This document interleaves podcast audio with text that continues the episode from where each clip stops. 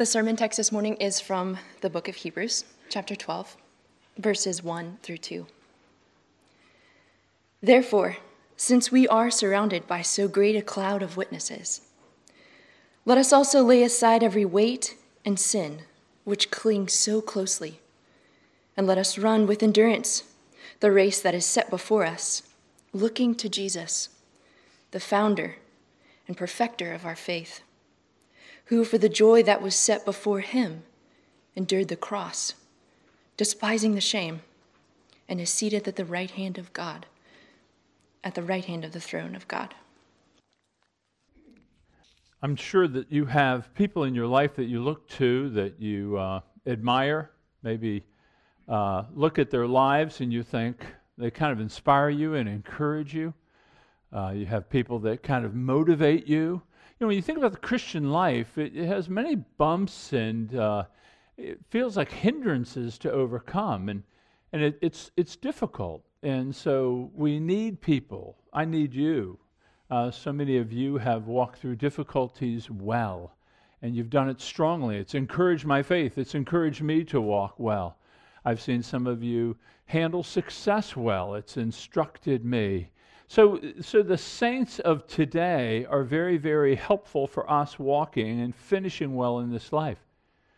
But there's also the saints of yesterday, those saints that have died, those saints that have lived lives that really have kind of inspired us, encouraged us.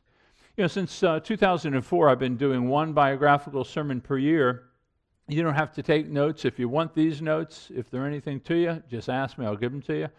Uh, but just sit back and, and you know, I, every year I've tried to take one person that has revealed the greatness or the glory of God, both in their strengths and weaknesses, and put them before you and say, let's learn from these lives. I, we do it because I think it's scriptural. As Mary just read the passage in Hebrews, you know, that cloud of witnesses, those saints that have gone before, it's all the people in chapter 11. So he goes through all those people that were faithful in, through great trial and tribulation. And he says they're witnesses to you. They're not hanging over the wall of heaven looking at your life. They're witnesses to you in their proclaiming to you the greatness of God and how they persevered because of his mercy. Uh, we can learn from them. But it's not just scriptural, I, I do think it's pastoral. We see these people and we see their great gifts, but we see their brokenness. And C.S. Lewis I mean, there were some great struggles in his life. I mean, some great weaknesses, some glaring flaws, and, and yet some great strengths. And we can think, well, if God can use that, then maybe he can use me. And then I think last is just worshipful. I do think that as you see the glory of God across time and space, across cultures and continents, you begin to see, wow, God is an expansive God here. And, and you see the glory of God dimly in the lives of these people. And so when you look at their lives and you're inspired, you think, oh, God is good. And it leads you to worship. So, so we'll be doing that today, and we've chosen C.S. Lewis. Clive Staples Lewis was his actual name. He did, at the age of four, tell his parents that he wanted to be called Jack. And uh, he was, in fact, Jack for the balance of his life to his friends. Now, you may be asking, why C.S. Lewis? I mean, C.S. Lewis, for some, you know, we have some questions about. Anglican, you know, maybe had some, you know, had, a, had an appreciation for the atonement, but spoke in very little detail over it. There's questions about his universalism or inclusivism. Uh, some people question whether he was an evangelical at all. So why him? Well, because he was brilliantly used of God, both as an apologist for the Christian faith, uh, but also as a teacher of many of the truths of Christianity. Uh, he links up the imagination and rational intellect and brings them together as few have done before or after him. So I think there's much to be learned from him. I'll speak about the, the nature of his life and then we'll draw some lessons from him. So, so sit back and try to enjoy this life. It's incredibly interesting. Um, we hear about his beginning from his own words. He speaks about his birth in his book, Surprised by Joy. He says, I was born in the winter of 1898 in Belfast, the son of a solicitor or attorney and of a clergyman's daughter. Now, specifically, he was born on November 29, 1898 into the Protestant establishment of Northern Ireland. So, right away, we are checked here because we think of C.S. Lewis as the quintessential Englishman, right? He's an Oxford Don, Englishman through and through. No, he was, in fact, Irish. And so, this means, uh, you know, that, that it kind of throws our perception of him off right off the, right off the bat. Uh, but he was born into Northern Ireland, which was very divided between Catholicism and Protestantism. In fact, his brother Warnie, or Warren, his only brother, his older brother, said that he had never spoken to a Catholic until he entered the Royal Military Institute at Sandhurst. So, so there was a great divide here. Now, C.S. Lewis grew up a very bookish young man. His only friend was his older brother. And even back then, at a young age, they invented their own country, Boxen, and it had a 400 year history. So you see these imaginative skills all of a sudden developing very early. Warnie, his brother, was sent away uh, to English boarding schools. That was kind of the way to go up the social ladder. You know, when he left home, uh, C.S. Lewis turned even more to becoming bookish and creating all kinds of dressed animals and knights in armor, all the characteristics you see in his later books, uh, the Chronicles of Narnia. The major event, though, in his young life was the loss of his mother. She had, she had abdominal cancer, died when he was just nine. It devastated him. He wrote, With my mother's death, all settled happiness, all that was tranquil and reliable, disappeared from my life. There was there was to be much fun, many pleasures, many stabs of joy, but no more of the old security. It was sea and islands now. The great continent had sunk like Atlantis. That's how he valued his mother, like a continent sinking like Atlantis. His father would then kind of remove himself. Warnie was all the way at school, and two months later, they sent Lewis to a boarding school. Now, these boarding schools were horrible in Lewis. He called them horrid. In fact, there was an American school, girl who wrote to him and said, Tell me about your young experiences. And so he spoke to her, he wrote to her, he did correspondence all the way through his life, and he just said that they were terrible. Two of the three, he said this He said, Never hated anything as much, not even the front lines of the trenches of World War I. Now, to make this point, the teacher of the first school, Wynyard School, in 1920 was declared certifiably insane. So you can just imagine being in a boarding school under the rule of a headmaster who was insane. So you can understand that. And he talks about his faith beginning to erode. He says this he says, The religious ideas expressed in Virgil and other classical writers were being treated by both scholars and teachers as sheer illusions. So he began to lose his faith at a very young age. Now, after these boarding school debacles, he ended up being sent to a tutor's house. His name is W.T. Kirkpatrick. He was a friend of the family. They called him the Great Knock. He had been a headmaster at a college in England. And he was kind of like logic on a stick and, uh, and, and you'll understand why. Uh, he, would, he would use the Socratic method of teaching. That means using question after question to get at underlying beliefs and presuppositions. So here's what happened he goes to the tutor's house in Surrey, rides the train up there. He gets off the train, meets the man. Now, what do you do? You make small conversation. So here's what he said. He made the remark that the scenery in Surrey was somewhat wilder wilder than he had anticipated. Again, it was just to break the ice. So Kirkpatrick stops right there and looks at him and he says, What did Lewis mean by wildness? And what grounds had he for not expecting it?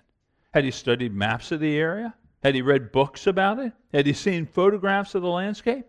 Well, Lewis quickly conceded that he had done none of these things and his views were not based on anything just making conversation. So, this kind of educational formation made him into that kind of systematic, clinical, logical, rational thinker.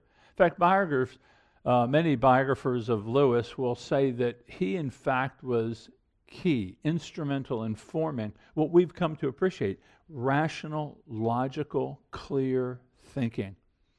Lewis would say about him, he said, My debt to him is very great. My reverence to this day is undiminished. But the rationalism of Kirkpatrick just only solidified the atheism in Lewis. Lewis writes to his friend Arthur Greeves about his atheism. He says, I have no religious beliefs. All religions are simply mythologies invented by human beings, usually in response to natural events or emotional needs, which is the recognized scientific account of the growth of religions. He said, No intelligent person would want to believe in a boogeyman who is prepared to torture me forever and ever. The rational case of Christianity is totally bankrupt. So that's where he was at 17. Now, his brilliance earned him a scholarship to University College at Oxford. And so he went there in 16. But of course, uh, quickly after he enrolled, he was drafted into the war. This is World War I, the Great War. He was a second lieutenant and he fought on the fields of France in the trenches. It was, he began his service in 1917, but in April of 18, a German counterattack on the position that he was in, they dropped a shell and it killed the man right next to him, the soldier, and it wounded him. He had to be sent back to England. Ultimately, he was discharged in December of 18. Now, there's a question among the scholars on Lewis why didn't he write more about it? He wrote nothing about his World War I experience.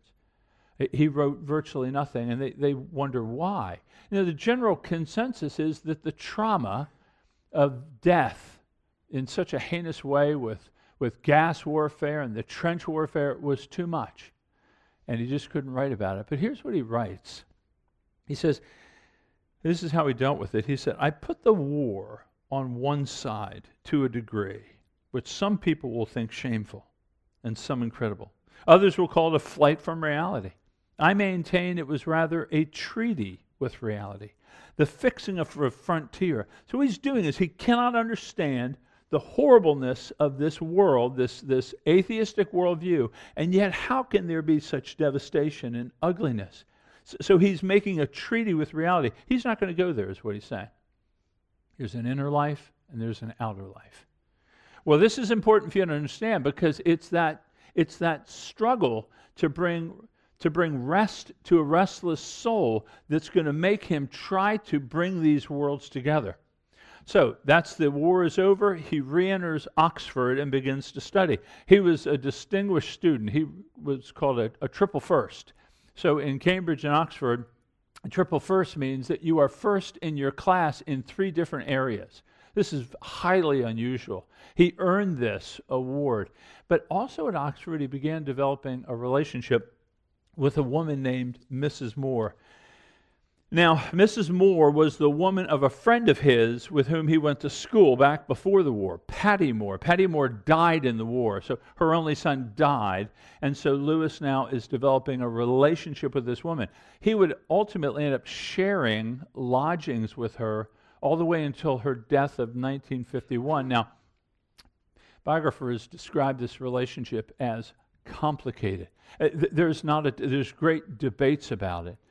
Um, you know, mental health professionals just have a, a field day with this one. But the reality of it is, I would simply suffice it to say that he was a man who lost a mother, alienated from a father, went through a war, and and found in her perhaps as a mother. He referred to her as mother. He cared for her as his mother and her daughter. So there's there's great debate about that, but but that relationship would continue till 51 until her death. Now he would finish his degree at Oxford and he would become a lecturer there. He was teaching English language. He would ultimately take a tutorship at Magdalen College and he would be there until 54.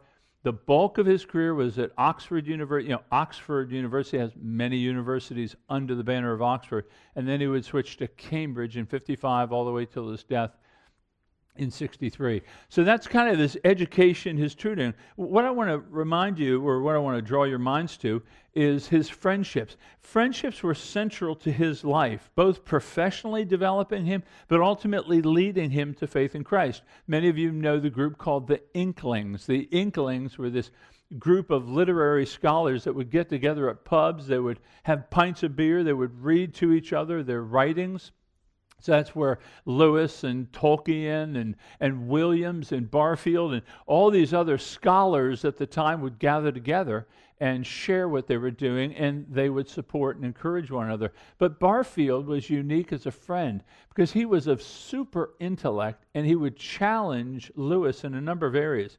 First, he challenged him in this area of chronological snobbery. That's a term we associate with Lewis, which is chronological snobbery. In other words, if wisdom comes later in the line of human history, it's better than the prior knowledge gained. In other words, we know better because we're further down the, the line of human history. And he challenged that. He said the wisdom of prior ages may, in some ways, be wiser and stronger than the current age. And that got Lewis thinking differently about the classical literature that he was reading. But secondly, he challenged his view of reality. What do I mean by that? Well, Lewis was a naturalist, and here's what he said I want rock bottom rationality, rock bottom reality. He wanted his life to be thoroughly scientific. He thought it was the most economical and common sense way to make life, to, as, as, uh, as a way of looking at life. He said this I wanted nature to be quite independent of our observation, something other, indifferent, and self existing. So that's the way he was trying to look at life as a pure atheist. But Barfield would ask him, What about human moral judgments? What about feelings of joy? Why do we experience beauty? How did subjective ways of thinking fit into this? So, what Barfield argued was that Lewis was actually inconsistent. He's inconsistent because he's relying on precisely the same inner patterns of thought that he had dismissed in order to secure his knowledge of an allegedly objective world. In other words, your mind is here. He says it this way in his theology poetry. If I swallow uh, the scientific cosmology as a whole, then not only can I not fit in Christianity, but I cannot even fit in science. If minds are wholly dependent on brains, and brains on biochemistry, and biochemistry on the meaningless flux of atoms, I cannot understand how the thought of those minds should have any more significance than the sound of the wind in the trees. And this is, to me, the final test. So you see what he's doing here? He's being confronted in the inconsistency in his rationalism. Another friend was J.R. Tolkien, and of course, you know him as the author of Lord of the Rings. Lewis was called the midwife of that. Lewis working with Tolkien to try to get him, working back and forth, discussing the book. He was called the midwife of that book, but then Tolkien was called the midwife of Lewis coming to faith because he would play a central role in challenging Lewis's atheism. This is what he said about friendship. He said, Friendship to me is the chief happiness of life. If I had to give a piece of advice to a young man about a place to live, I think I should say sacrifice almost everything to live where you can be near your friends. So central were his friends to his spiritual development. Well, these friends are the ones that led him to be converted. And I'd like to explain a little bit about the conversion because it's quite interesting. Remember now, he was clearly atheistic. He was dismissive of religion, in particular of Christianity. But his conversion went from atheism to theism. So he didn't become a Christian right away. He converted from a belief in no God to a belief in God. And, and he will say that it's rational. In other words, he says these words he says, it was essentially rational, it was unrelated to a long standing fascination with joy. There's no kind of desire was present in me. The existence of God was something he wished not to be true. I had always wanted above all things not to be interfered with. So he converts to theism on rational grounds, not because he needs a big daddy in the sky or not because he needs help in life. He converted based on how do I explain this world? How can I engage with this world without a God who has created it? In other words, he's trying to break up this treaty with reality and try to figure out It's like T.S. Eliot had a similar conversion to Christianity. He was saying he tried to provide, he needed a lens with which to understand a distorted, a, a distorted world. Now, interestingly, Lewis's heart began to melt through literature that he was reading. So he was reading George MacDonald, G.K. Chesterton. They were challenging his naturalistic assumptions. He said this I was confronted with the ludicrous contradiction between my theory of life, atheism, it just happens, with my actual experience. They're not the same. How do I understand it? Herbert, Pascal, others convinced him of the rich and robust vision of the human life. They offered a way of seeing or picturing reality that was faithful to the way things are. He found the Christian outlook gave the most robust, the most, um, as he said, resilient and persuasive treaty with reality. In other words, the idea of the existence of God made the world have the most sense. And that's why he writes later, he says, A young man who wishes to remain a sound atheist cannot be too careful of his reading. There are traps everywhere. He found the existence of God in these earlier writers. And he likens his, his kind of change or diminishing resistance to God to the melting of snow. So in his, in his or in autobiography, he says, I felt as if I were a man of snow, at long last beginning to melt. The melting was starting in my back with a drip and a drip, and then presently a trickle and a trickle. He said, I rather dislike the feeling. But it's that same imagery he uses in The Lion, the Witch, and the Wardrobe about the snow melting when Aslan's prepared to be on the move.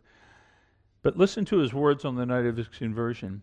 He says, You must picture me alone in that room of Magdalen. That's the college that he was a tutor at.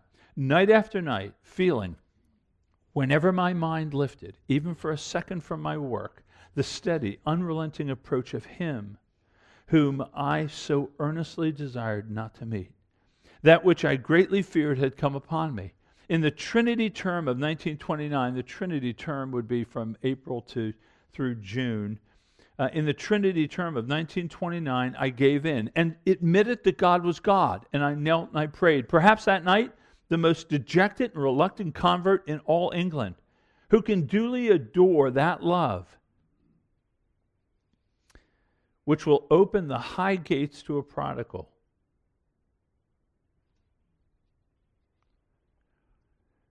Who is brought in kicking, struggling, resentful, darting his eyes in every direction for a chance to escape. He's overwhelmed with a God that would hunt him down even when he didn't want him. He would convert to Christianity in October of 1931, a full two years he walked out a belief in God as a theist before he would become a Christian. And it was after a conversation with Tolkien and Dyson, another friend, where they pressed on him and he became a Christian. Here's what he says to a long term friend, Arthur Greeves. He said, I've just passed on from believing in God to be- definitely believing in Christ, in Christianity. The great story really is true. God really sent his son, he really died for our sins. We really can have forgiveness and eternal life in the presence of one to whom all the joy was pointing. He said it in a little more humorous way to a friend. He said, I know very well when, but hardly know how the final step was taken. That is, the final step into Christianity. He said, I was driven to Whipsnade one sunny morning. When we set out, I didn't believe that Jesus Christ is the Son of God. And when we reached the zoo, I did. He didn't, he didn't try to, he didn't understand all the details. He just knew that he did. And here's what he said, and this gets back to the treaty with reality. He says, I believe in Christianity as I believe that the sun has risen. Not only because I see it, but by it I see everything else. So think about that. The sun helps us to understand all of life. And so he, see, he believes the sun and now understands life. Well, uh, Lewis would go on, of course, to become a prolific author. He'd write, his first book was in 1919. He was 21. He began to write, and he wrote hundreds of books, articles, essays, lectures, sermons, thousands of pages of correspondence. He was prolific, but he couldn't type. His thumbs only had one joint. Not only that, but the typing he thought was disruptive to creative thought. So he told young writers, he says, don't use a typewriter. The noise will destroy your sense of rhythm, which still need years of training. So, all that work with pen and paper and no secretary. Well, his later years w- were marked by some difficulties and struggles. Here, this once committed bachelor gets married in 1956, all the way towards the end of his life. And he marries an American woman, Joy Davidman Gresham. She was the daughter of a Jewish couple from New York. She was a writer herself. Now, when you read about this marriage, it, it's problematic. I mean, it, it's puzzling, it's confusing. Uh, people are on all sides of the fence as to what motivated it. But she arranged, through a number of contacts as a writer, to meet C.S. Lewis. And so she went over to England and met him tried to start a, a professional relationship with him. The next year, she went back over with her two sons. Well, the, it's very murky, but he ended up supporting the educational expenses of her children. He ended up supporting her. Now, he supported a lot of the educational costs of a lot of people, and I'll explain that in a minute. Um, but his friends were thought she was a mercenary. He would end up marrying her in a civil marriage against the advice of the. In fact, he didn't tell them, but they were opposed to it once they heard. And uh, and there's great debate about her motives, but listen to what he says at the end of his life. Now, they were only married for a number of years. Uh, but something had to change in him because at first it was a, it was a civil ceremony so that she could stay in the country. Uh, but then she would eventually move into his home with him, and they would have a church ceremony. She was dying of cancer. She died in 60, in July of 60. But he said, It's a funny thing having at 59 the sort of happiness most men have in their 20s Thou hast kept the good wine till now. So you, you see this, this love that he does have for her. Well, after her death, his health began to fail. It was determined that while an operation was necessary, uh, he didn't have the strength for it, and so his care was managed and not attempted to be cured. And he would kind of just, uh, you know, increasingly become more and more sick. Uh, but one time he almost died, slipped into a coma and almost died. And he said something really faith filled and humorous when he came out of the coma. He said, Though I am by no means unhappy, in other words, that he was revived, I can't help but feeling it was rather a pity that I did revive fully. I mean, having been glided painlessly up to the gate, it seems hard to have it shut in one's face and know that the whole process must someday be gone through again, and perhaps far less pleasantly. Poor Lazarus, but God knows best. Isn't that great? So on November 22, 1963, the same day that JFK died, so did C.S. Lewis. So, so what do we learn from his life? And uh, think about this with me. He told his secretary, his final secretary, he never had secretaries, he never had handlers, he never had advertisers, uh, was a University of Kentucky professor that went over there and helped organize many of his writings. And he told this man, C.S. Lewis did, he goes, I'll be forgotten in five years. That's what he said to him. Well, obviously, he was wrong on that front because we're talking about him right now, and many of us have still uh, profiting from his books. But let me draw some lessons from his life. First, I would say brilliance is not packaged perfectly. Brilliance is not packaged perfectly. He was meticulous with his words, but not so in life. He describes himself to a young admirer, 1954, a young woman admirer. He says, I'm tall, fat, bald, red faced, double chinned, black haired, and have a deep voice and wear glasses for reading. So he, he didn't come off really perfect in his presentation. Uh, they will say that his pants needed pressing, his jackets needed mending, his shirts needed cleaning, and his shoes always needed polishing. Students would come and often see food stains on his shirt. He never drove, he never read a paper, uh, he never wore a watch. He, he's really a mixed bag. You see brilliance, and yet he can't get out of the door dressed well. He doesn't even know what time it is. It, that's the way we are. I, I, mean, all of us, we have these strengths that God has given to us, and we have this soft underbelly. We have these weaknesses. We have these, we have these struggles in life. That's the way all of us are. And boy, if we could just kind of bake that into our mind of how we relate to one another, I think our marriages would improve. I think our, our relationships would improve. Just recognize that nobody has it all. Someone like as brilliant as this man was, and yet he can't dress himself to get out the door. Uh, secondly, success did not go to his head. Now, money was always scarce in his years of academia. But as the books began to be produced and the royalties began to come in, his lifestyle didn't change. So he, he uh, established a charity fund, and all the royalties of the book went into this fund. And this fund would educate and pay for people's living expenses, educational expenses. He lived on a tutor's salary most of his life. In fact, he was always concerned because although he dedicated all the money to a charitable fund, he was always worried that the British government was going to come and, and put him in financial ruin to try to pay the taxes on the royalties that he had earned, but that he did not get to enjoy. But you see that success didn't go to his head because he was still writing personal letters to children in the United States, responding to letters that were written to him. He continued, even at the height of his popularity, to talk at any church, to give any lecture, to give any sort of sermon. He would invite people into his home. His success did not go to his head. And I think it's because the way he looked at people. And this is from the weight of glory. He says, There are no ordinary people. You have never talked to a mere mortal. Nations, cultures, arts, civilizations, these are mortal, and their life is to ours as the life of a gnat. But it's the immortals whom we work with, joke with, marry, snub, and exploit. It's us, these eternal beings made in the image of God. And that's what gave him such humility even before them. Thirdly, Lewis shows us the glory of imagination. And one of Lewis's biographers in 1937 said that's when Lewis really came to understand that imagination, our ability to imagine, was the gatekeeper to the soul. Now, we know that he already at a young age had creative imagination. He read Jules Verne, he read H.G. Wells, he, he enjoyed the time and space and travel. In fact, he says, uh, the idea of other planets exercised upon me then a peculiar, heady attraction, which was quite different from any other of my literary interests. In fact, the most important experience when he read George MacDonald, Phantastes, he says that my imagination was baptized as it were. He would go on to write Narnia, Space Trilogy. Narnia has sold 100 million copies in 47 different languages. Y- you see how the imagination helped open up our eyes. So let me give you an example.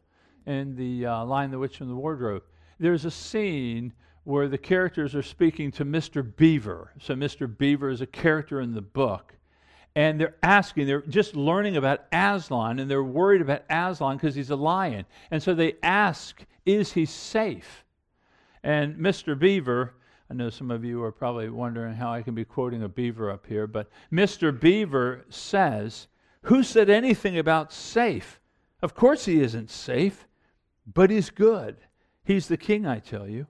So the imagination, he just taught two principles of the character of Jesus Christ. Aslan being a picture of Christ, there is authority and power and glory. He's not safe. We don't trifle with him, but he's good. He's kind. He's compassionate. So here he's describing in this word picture the glory of the character of Christ. Let me give you another example. Rachel reminded me of this from the last battle. Listen how he describes moving from this life to the next life. He says, And as he, Aslan, as he spoke, he no longer looked to them like a lion. But the things that began to happen after that were so great and beautiful, I can't write them. And for us, this is the end of all the stories. And we can most truly say that they all lived happily ever after. But for them, it was only the beginning of the real story. All their life in this world and all their adventures in Narnia had only been the cover and the title page. Now, at last, they were beginning chapter one of the great story, which no one on earth has read, which goes on forever and ever, in which every chapter is better than the one before. Incredible way of describing how we move from this life to the next life and how it gets better and better. This life right here, the life you're living, it's the title page. It isn't the story, it's just the title page incredible way of, of getting us to imagine the glory of what's to be. And then I would say just a couple more. Success comes with loss. His fame grew on a national stage. He had the BBC broadcast in 41 and 44. He became the voice of, uh, of England. He was uh, put on the picture of Time magazine in 1947 as the most popular lecturer in Oxford. And in all that fame, he met all kinds of criticism. He got passed over three times for senior appointments. He was criticized by his colleagues for not being scholarly enough. He was criticized for, for succumbing to popular culture. He was criticized for being a Christian. He was criticized for being evangelistic. He faced incredible amounts of criticism at the height of his fame. So we got to remember that success always comes with, with costs. And, then just two more. One would be learning from those different. I mean, what do we do with Lewis, right? He's an Anglican. Some think he's an Anglo, Anglo Catholic. He believed in purgatory. He was a smoker. He was a drinker. And he married a twice divorced woman. He was not reformed. He was heavily influenced by Catholic writers. And yet he's used of God. I mean, can we learn from people that are different than us? I mean, can we grasp truth that comes to us through other mouthpieces? If we only listen to those who think and act like us in every way, you got to get in front of a mirror because your own spouse, if you're married, doesn't think and act like you. And so there's value in learning from those who are different, such as Lewis. Daniel reminded me of the old quote, you know, eat the meat, spit out the bones. You know, the, the things that aren't right and appropriate, then you spit them out. But there's much to be gained from people who may think differently than us. I think we see it in popular culture. Everybody gets in their own echo chamber, and we hear what we want to hear, and we just are solidified in our view of, of what we keep hearing. And there's value to step outside of that. And the last thing I would say is this the value of longings. Each one of, each one of you in here, I know, has longings. You have desires, you have hopes, and you have dreams. He made much of these longings. In fact, it was critical. So for Lewis, to long for something was the same as joy. And so he says, in a sense, joy is the central story of my life. It's about nothing else. In other words, all of us have longings for something that we desire. We want joy, but we can't seem to grasp it and hold on to it. So you get something you, you are joyful, and then it, it kind of evaporates. Here's what he said in a talk in Oxford, 1941, entitled Till We Have Faces. He's arguing for the reality of God, saying that we all long for something, only to find our hopes frustrated when we actually achieve it. He says, says it in these words There was something we grasp at in that first moment of longing, which just fades away in the reality. What he's saying is you grasp at it, you long for it, you want it, but when you finally get it, it kind of fades away. It never provides what you think it should. Your joy is not satisfied. And he argued that instead of thinking that we're looking in the wrong place, he's saying this. He says, these, er, these longings are a kind of copy or echo or mirage or true homeland. In other words, his point is if I find in myself a desire which no experience in this world can satisfy, the most probable explanation is that I was made for another world. So these desires, now we talked about this last week with envy. The things of this world, the gifts of God, they cannot satisfy you. They're meant to arouse in you a greater longing for that which does satisfy. The good things, we want to be thankful for them, but they can't satisfy you.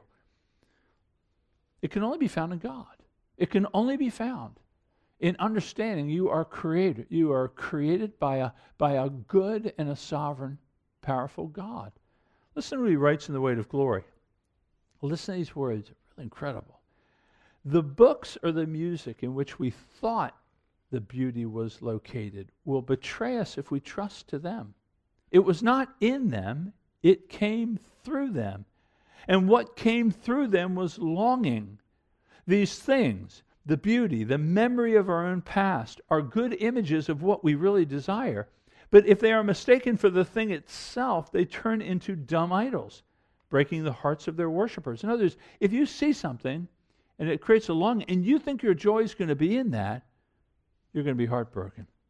He says, he says, for they are not the thing itself, they are only the scent of a flower we have not found or it's the echo of a tune we have not heard, or it's news from a country we have never yet visited. Those longings that you have are meant to be pulling you to something greater, something more glorious. And that's what Lewis is great about, encouraging us to only be satisfied in a joy that can come from God.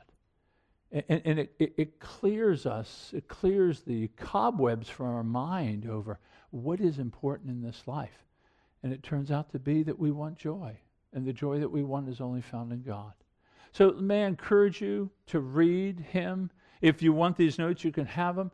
Uh, but, but, but don't be satisfied with temporal things. You're immortal, you're going to live forever. You can't be satisfied by those things. So let's just take a moment and ask God to take the truth of his life, whatever part may have struck you, and, and that you might apply it, and that the Spirit of God might apply it, apply it to your soul. And then I'll pray for us in just a moment.